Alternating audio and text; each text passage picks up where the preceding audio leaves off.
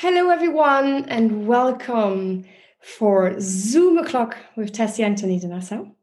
Today, I have a very special guest, Michelle Icard, which is a wonderful woman I have met over Instagram because I called Turkey, just wrote you, um, because you're doing something really special. And what that is, we will get to in, into it in a few seconds. So um, Michelle is from the US. Um, where exactly are you, Michelle? Hello, I am in Charlotte, North Carolina, which is the southeast of the US. Very nice. So, um, Michelle, it's it's an absolute pleasure that you're here, and you are working on something that, for me specifically and personally, is very important. I'm a mother of two beautiful teenage boys. I'm the stepmother of a teenage girl, and um, as such, what you have created, which will be released end of February, is for me very important because it's kind of like insights into the psyche of teenagers and how they tick all packed together in one book. So, Michelle, please tell us a little bit about your book, which will be released of end of February. And why did you why did you come up in writing that book in the first place? Thank you for asking. I am thrilled about this book. As you said, it's coming out February 23rd. It's called 14 Talks by Age 14. I just got my hands on an early copy. So it looks like this. I am so happy to hold this baby. Um, the reason I wrote this book is I've worked with parents of kids in America, we call it middle school, but it's age sort of 11 to 14 ish for about 16 years. And what I hear from them all the time is they know they need to talk to their kids about these important topics regarding being a teenager, but they don't know how to do it. And if they try to start, their kid rolls their eyes and leaves the room and gets embarrassed or gets angry. And so I wanted to provide parents with guidance on how to have the conversations they know they need to have, they want to have, in a way that the child will be receptive to hearing and to engaging with. So it covers 14 broad topics. And in those broad topics are little micro topics of things you can also be talking about. But it really gives you a new way of talking to your tween or your teenager. That's fascinating. So tell me, can you show the book one more time? Just so I I'd love to. there she is. 14 Talks by age 14. Love it. So the thing is, you know, when you say you're, you're covering 14 broad topics, how did you because you know being a mom of of three teenagers really Mm-hmm. you know to narrow it down to 14 topics that's amazing. And how did you choose these topics? And can you maybe give away kind of like a little glimpse of one or two topics you know why are these important? Why did you put these in? And can you give away a little bit of a secret already kind of a teaser for all of us to look forward to already? I'd love to so there are, of course, a million topics to talk about with your tween or teen. You're right. It's very hard to bring it down to 14. What I did is I actually wrote on index cards hundreds of topics. I spread them all over the floor. I looked at them. They were very specific topics. And then I just started to find patterns and group things together. So all of these things from please wear deodorant to how do you talk to your kid about um, cutting or suicide or you know all, like they huge range of topics i said okay all of these can fall under taking care of yourself right? So the the chapter titles are are broader in that sense talking about independence talking about taking care of yourself talking about giving back to the family and to the community. So bit larger issues but within each chapter there are micro topics like i said. So so it starts big and it drills down small. Um, and i will sh- would love to share just a couple of kind of the hot tips that i think work for every topic no matter what you're talking about with your tweener teen. Oh please do so, my favorite one, I really love the science around adolescent development. And my favorite one is based on some research that came out of one of Harvard University's teaching hospitals, where a neurologist put adults through an MRI and showed them pictures of people's faces and said, just by looking at this person's face, can you tell me what they're feeling? Mm-hmm. And adults could do that 100% of the time. They could say, yes, that person feels angry, or that person feels scared, or that person feels happy, basic emotions. Mm-hmm. Um, and then they put teenagers through the MRI, showed them the same photographs, and said, Can you tell just by looking at their faces what they're feeling? And the teenagers got it right only 50% of the time. Mm. So they saw, based on the MRI, that adults were using their prefrontal cortex, the front of their brain, and the teenagers were using the amygdala, which is the emotional center of the brain. Mm. So, what happens in adolescent development is kids' brains start reconfiguring, building new neurons, making new connections, and the part of the brain that reads facial expressions does not work for them very well. So, the way this plays out in your family and in your home is your child says something or walks in the room and you ask a very innocent question. You might say, like, oh, hey, have you studied for your math test yet? Mm-hmm. And your child sees this. And even though to you, you're just asking a question or being concerned, or that's your normal face, your kid says, oh, mom's angry or dad's angry. And they instantly get defensive. So you say, Have you studied for your math test yet? And the kid says, Why are you getting so mad at me? I'm going to study. And they storm off. And you're left thinking, What went wrong? I just tried to ask a basic question. So, my advice for all the conversations you want to have with your kid when they are 11 and up is never wrinkle your forehead. And it's a hard thing to do. But if you can talk to your child with just a very neutral forehead, and I call it, jokingly call it having a Botox brow. So if you can just act like you've been so overly Botoxed you can't squinch up your forehead, your child won't think you're angry and they will talk to you a whole lot more. Wow, that is that is impressive because actually, you know, as you were saying that, you know, homeschooling my boys here, um, specifically my oldest, each time I would say, Have you done that? And he would get mad at me, actually. He would say, Well, you know, yeah, you can trust me. I did that. You know, he straight away thought I would say, I would say something negative that I would not believe he did it and uh, that is so interesting. Oh my goodness. That that yeah. really helps. But it is difficult not to cringe you know? It's so hard. And i mean so it takes practice and parents should not be discouraged. Don't worry if you if you get it wrong. The other thing you can do is when your kid flares up like that you can just say oh i don't want you to think i'm mad. I'm not mad. I'm just curious. So you can also explain what they may be misinterpreting. Okay. Well i will definitely put that straight to use.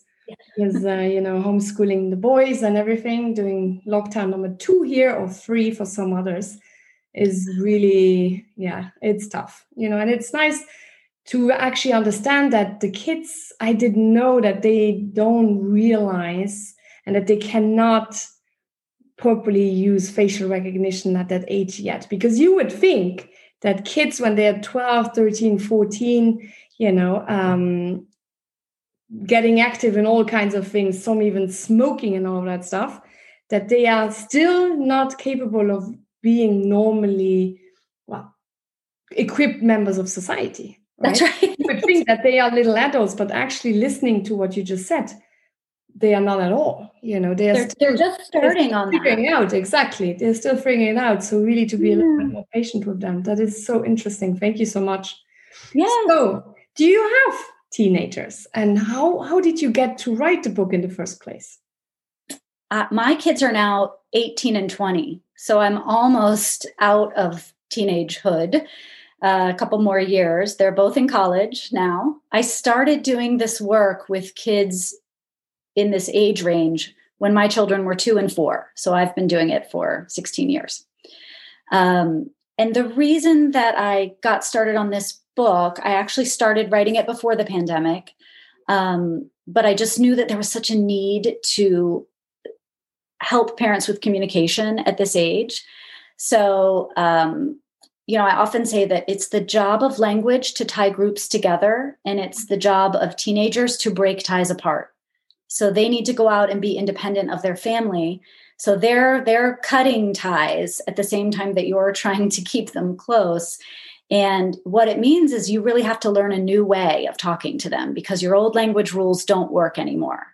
Um, so that was the kind of the gist behind it. But now what I'm finding is during the pandemic, as you said, your kids are home all the time, right?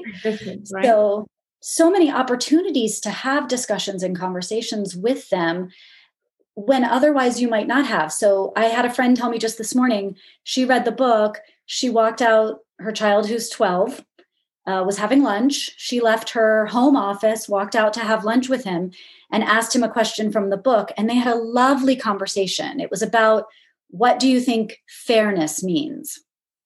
And so they had this great conversation about what equity means and fairness means. And she said, if if I had tried to do that at the end of my workday when he was done with his long school day, I would have been too exhausted. I probably wouldn't have even asked. But they had this beautiful conversation because they happen to be in the same space at noon, you know? Mm-hmm.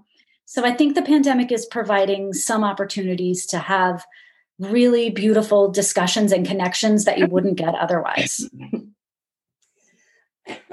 Sorry. Very true. Uh,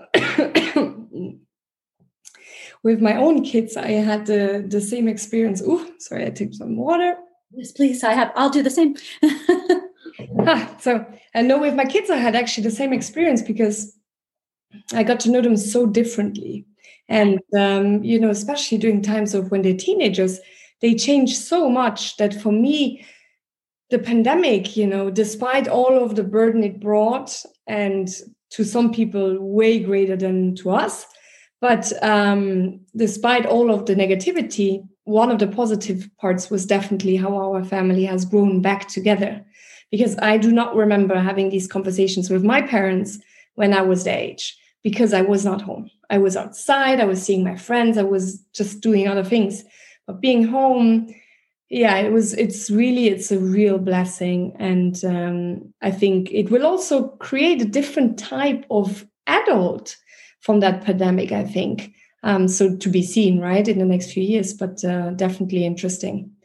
So for the book, then, so you have um, is it your first book that you wrote on this chapter or because you said you're doing that since well since uh, two decades now. So do you have do you do specific coaching with parents? How did it come that you wrote the book when you were just like i have been doing that for so long i have been collecting so much evidence um, mm-hmm. and why specifically on teenagers if your kids are already in their 20s and not on the little child, for example, because you started writing, you said, uh, and investigating when they were four. So, um, why specifically that age then? Um, and will there be other books, for example, for little children then, The Terrible Two, for example, or when they get into their 20s? Because, you know, nowadays kids tend to stay home longer um, you know our parents uh, we we are still a little bit uh, the generation that was flying faster.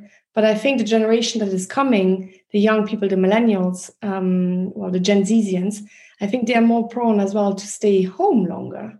They don't own cars uh, you know all of that that shift. So what is to be coming next after your book launch end of february well, this is to answer your first question. This is my second book. My first book I wrote about five years ago, also on this age group. And for me, this is the age group that I love the most. So I will always focus on 11 to 14. I think it's a fascinating time of life because it's really bridging the gap between being a, a young child and an adult.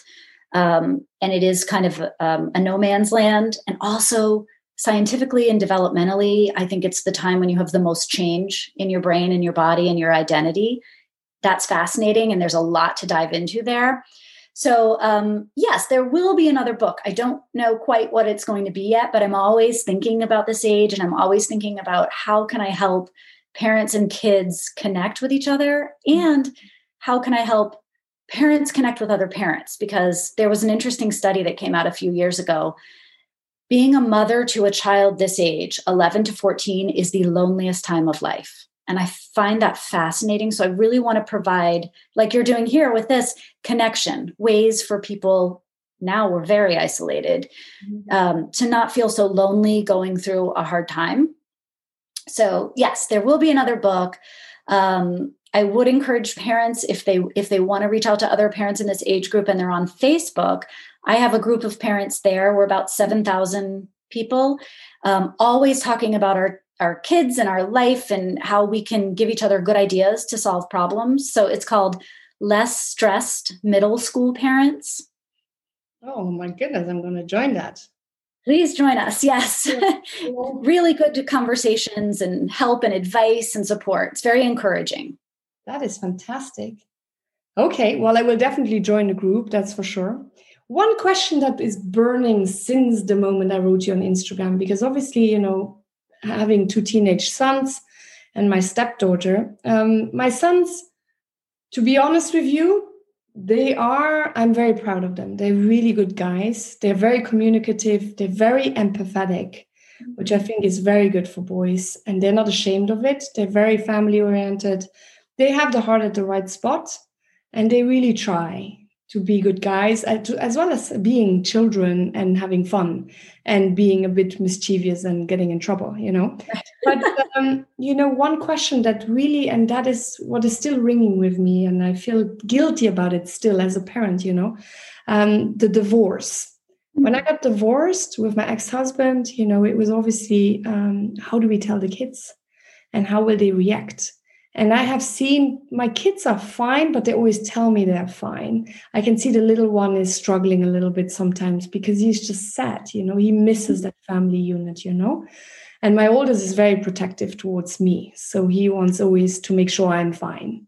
And um, and I always tell him, you know, worry about your life. You know, it's not I, I got you, my love, and we are family, but these are grown-up problems and it's none of your business, you know.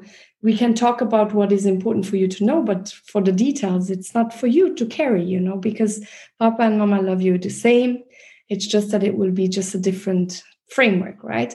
Um, mm-hmm. but um, i have seen other kids who are really aggressive very abusive manipulative uh, very unstable hurting themselves not taking you know eating whatever gaining weight like crazy and just being really mean you know because they're suffering.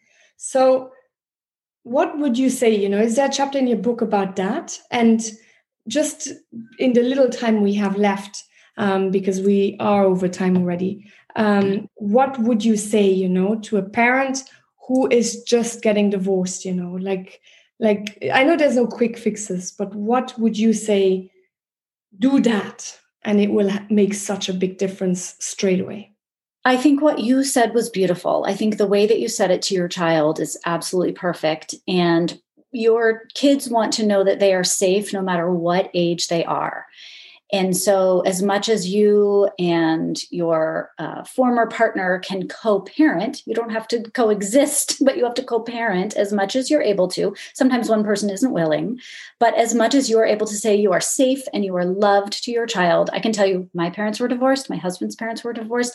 And truly, that. Um, the level of knowledge and empathy that you gain from going through that can make you such a strong person afterwards. So, it happens. It's a fact of life. It's quite common. I wouldn't feel guilty or stressed over it as long as you're saying to your kids, we love you and you're safe and you'll always be taken care of. I think that's the best. Okay, good. Yeah, because it's just, mm. but what, but what would you do then? Um, you know, uh, for example, a kid that is very abusive and manipulative. Thank goodness my sons are not like that, but I see it with other people and you know they tell me how did you do it why are, ki- are you kids like that and mine not and and and and i just i don't know what to say because you know i yeah. said it's important to set boundaries because i said yes the divorce is a trauma for everyone and specifically for kids but that doesn't give you a free pass as a kid to treat your parents badly you right. know any of them you know I, I, said my advice to them was and i don't know if, if that's correct and please tell me I always said, you know, whatever happens, never talk bad about your partner in front of yes. Them. Even if you get divorced because that person was horrible and cheated on you and did whatever it did, or he or she, but not in front of the kids. And always protect right. that integrity that when kids say something bad, like even now, sometimes my kids, you know, it's normal, kids do that. They try to say, oh, um, yeah, but Papa said yes. You know, they try to put you up against each other. And I say, oh, really? Well, let's call Papa. That's good. That. And um, yeah, and, uh, and I'm always like, you know, or they get angry because something happened at their dad. And I say, you know, if Papa thinks that is the right thing, then I am with him. You know, we're a team and I trust him and he has your best interest at heart. And so they stopped doing that. But Great. what would you think, you know, for these kids who are really, really suffering, you know, for these parents specifically? Because is it true that still in trauma, it's important to keep boundaries? Yes, I think that's really smart because what your child or the child in that scenario is feeling is a lack of protection and you know like the world broke open for them right and what they assumed would always be true stopped being true so you have to make sure that they understand that you there's still an adult in the room who's making sure that everything will be managed and handled and using boundaries is a very loving way to show that to your children.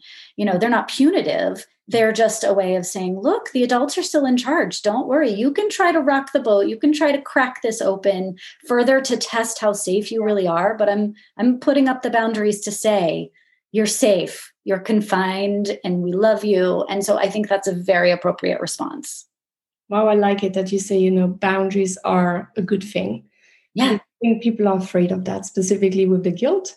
So i will definitely keep saying that then. Um, time ran out. I would i could talk with you forever but i will make sure people can get in touch with you and get the book as well because i think it's a real blessing specifically in times of crisis and in any case you know i i am a mother of teenagers and I do a lot of things, but I can always learn more um, to learn about these beautiful human beings, right?